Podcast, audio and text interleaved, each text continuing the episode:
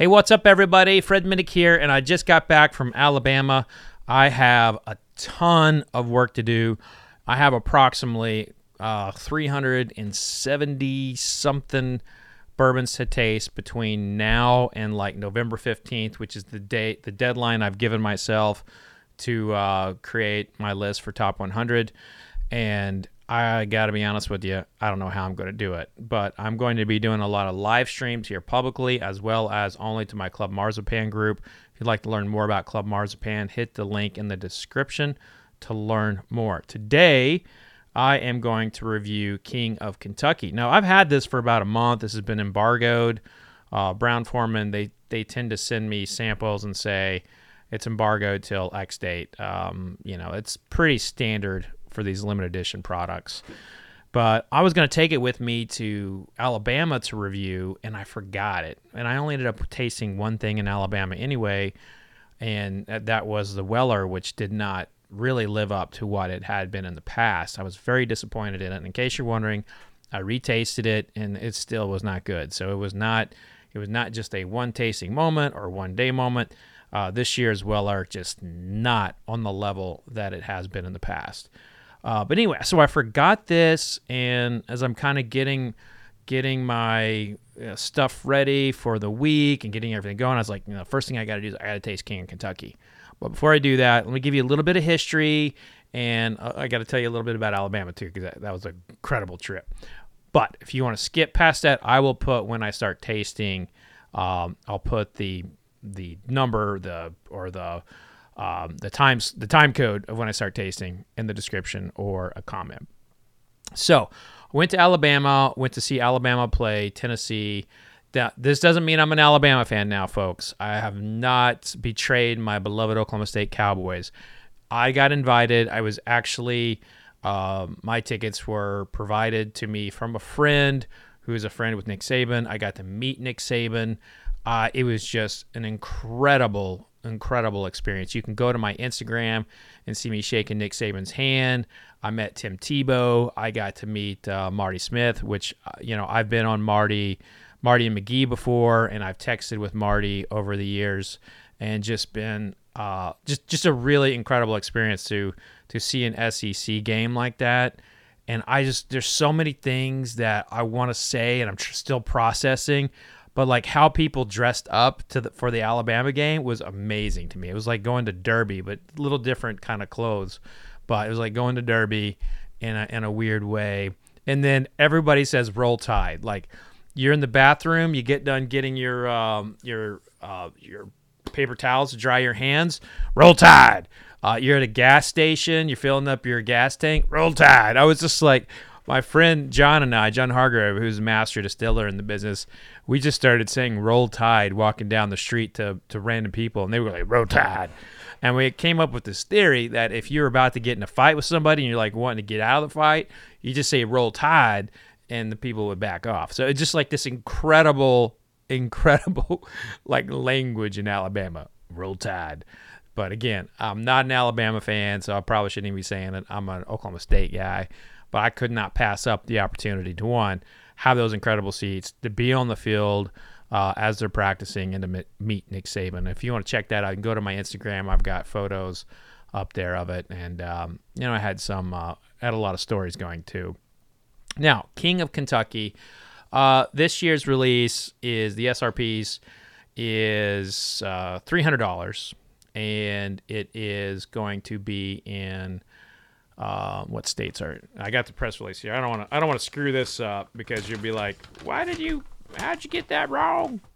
Uh, so it's in Kentucky, Alabama, uh, right there. Just talking about Alabama, California, Florida, Illinois, Nevada, North Carolina, Metro New York, Metro New York. We're not all in New York.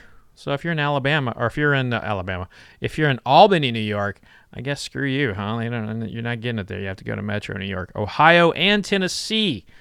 So I don't know how they're going to get 3,800 bottles in those uh, small in that small slot there. But the, you know the thing about thing about King of Kentucky is that this is a brand that is historically uh, this was historically a blend. This was not anything that was ever good. This was never intended to be top shelf. But when Brown Forman was like looking to add like a limited edition lineup, they're going through their uh, past portfolio of brands, and they came across King of Kentucky, and you know King of Kentucky is a great name, and so no wonder they picked this one. But I mean, they had to you know, I, I don't think it was too hard of a job to sell. Like, yeah, it used to be shit, now it's good. By the way, King Kentucky, here it is. It's, you know, this year it's 16 years. Uh, in the past, it's been 15 years. You know, there's been an 18 year old. So I, I don't think bourbon consumers are too hung up on what King of Kentucky used to be. Just know that if you find a vintage bottle like King of Kentucky out there, it's probably crap, and you do not want to drink it. Um, might be good to have around the house though. But anyway, so this year's is uh, 16 years old. These are single barrels, and this I don't have single barrels uh, eligible for my top 100, and they are not eligible to win Best in Show at my spirits competition, the American Spirits Council of Tasters. Those, um, you know, single barrels really should never win a Best in Show uh, in a competition. Sometimes they slip through. It's happened before, and competitions uh, tend to fix that. So uh, I do not believe single barrels because they vary from barrel to barrel, and you can uh, one barrel can yield 20 bottles. Uh, that's beyond not fair um, in a competition. So while I'm tasting this, and while this is a single barrel, um, that's going to be that you know it's going to be difficult to get. The other single barrels are also going to be difficult to get. So there's going to be a lot of inconsistency out there with the King Kentucky brand.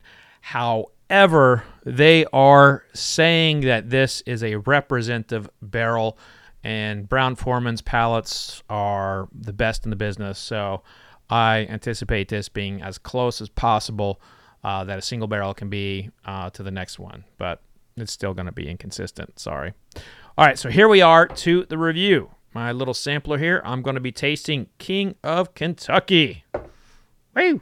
One of the most anticipated releases of the year. Ooh. Maple syrup, vanilla, caramel, pecan pie coming right on out of the oven. Mmm. Damn, that smells good. A lot of maple syrup, a lot of maple in that nose. A lot of molasses, a little molasses there too. Wow. That smelled so good it made my beard itch. Is that a thing? I'm getting all I'm getting all twitchy. You know, it's all making my it's making my neck hairs stand up a little bit. I like this a lot. All right. Here we go for the taste. And this is 125.8 proof, non chill filtered. Barrel number 22 for those looking.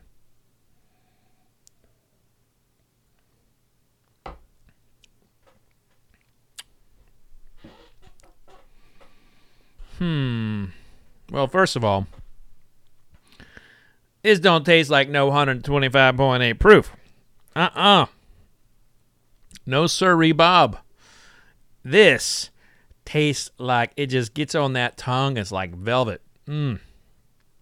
Dripping on down the jawline, curling on underneath. Man. This is uh this is a velvety palate. Good Lord Almighty.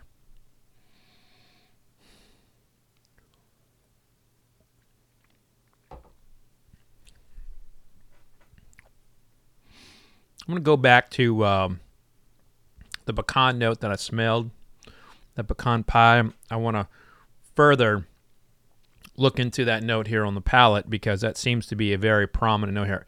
I get like a pecan, pecan, pecan, praline, nice little moist, um, not the hard kind, but the nice little moist one where you can kind of squeeze it a little bit, squinches in between your fingers, and you can feel it all chewy and it's sugary and that that really really covers this the the or the the first note that I'm getting here. Uh, then I get a lot of fig, I get a lot of brown sugar, which also part of like the praline, but brown sugar by itself. And I, I had said molasses on the nose. There's a little hint of molasses, but you know, before that hint of molasses, like a cherry cola. Cherry Coca Cola. Mm. Vanilla cherry Coca Cola.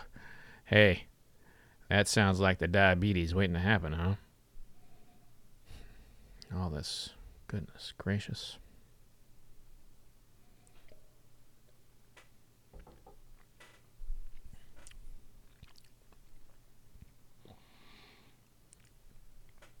I want to add some notes to that. Um, some tobacco, like Levi Garrett tobacco, not pipe tobacco. Um, little leather, like chewing on a baseball glove. Not that other kind of leather, you weirdo. And then, uh, hmm, there's something in here. I, I can't, I can't figure it out. It's in that kind of nuttiness flavor profile. taste it one more time. Hey, well, I know how to figure it out. Taste it one more time. Good idea. Thanks, Bob.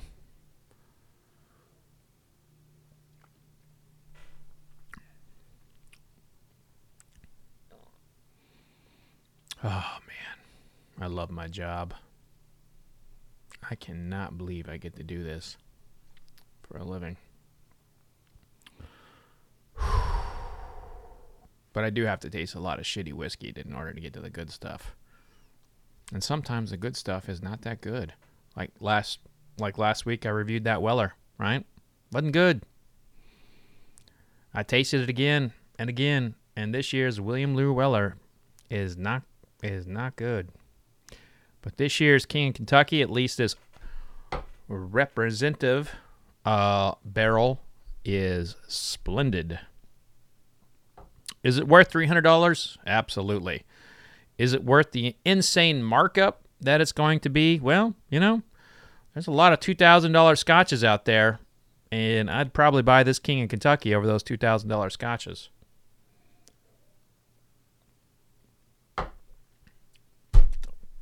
fuck is that note? You know, I think I got it. I think I got it. I keep saying it was nuttiness, right? But it was not nuttiness. It was like this, like uh, Oloroso sherry note, which has a lot of nuttiness to it, but it wasn't quite. It has like it has an Oloroso sherry note to it, huh? Lobby damn, that's what that was. Now that I said that out loud, and I'm talking to myself, which, you know, I mean, there is a camera here, and I'm looking at it, but uh, I really am just talking to myself about what that note was. It was like you guys were not were not even here, so apologies. But damn, that was good. Anyway, so that's going to do it uh, for this King of Kentucky review. Once again, this will not be eligible for my top 100, even though in years past they won my whiskey of the year. Uh, I have changed my policies not to allow single barrels in it, as I've deemed them to be kind of pretty much unfair um, to uh, batches. You know, most products are batches or uh, finishes, you know, whatever, but or blends. I just deem that it's unfair to the others in the uh, taste off. That's something that could be a cherry honey barrel uh, would have a shot, but um, at any rate, that's going to do it here. If you want to try to join me in some of my live streams that are coming up uh, with Club Marzipan for my narrowing down my top 100, uh, go to the link in my uh, description. I'm going to be doing a lot of reviewing um, over the next month, but it's going to be a lot of it's going to be exclusive to Club Marzipan simply because I've got to be stream of conscious. I got to be moving. I'm way, way behind, and I have a self imposed deadline of November 15th of getting my top 100 finalized before I do my final tasting. And um, it's it's kind of I've realized I'm putting a lot on myself in terms of deadlines with uh, all the things I got going on personally. But you know, hey, I kind of love what I do, so gonna go with it. And once again, sorry to those of you in Albany, New York. You have to go to New York to get King of Kentucky if, uh, if you're going to get it.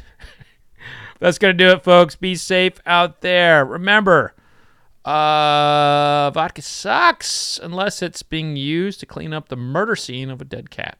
Cheers.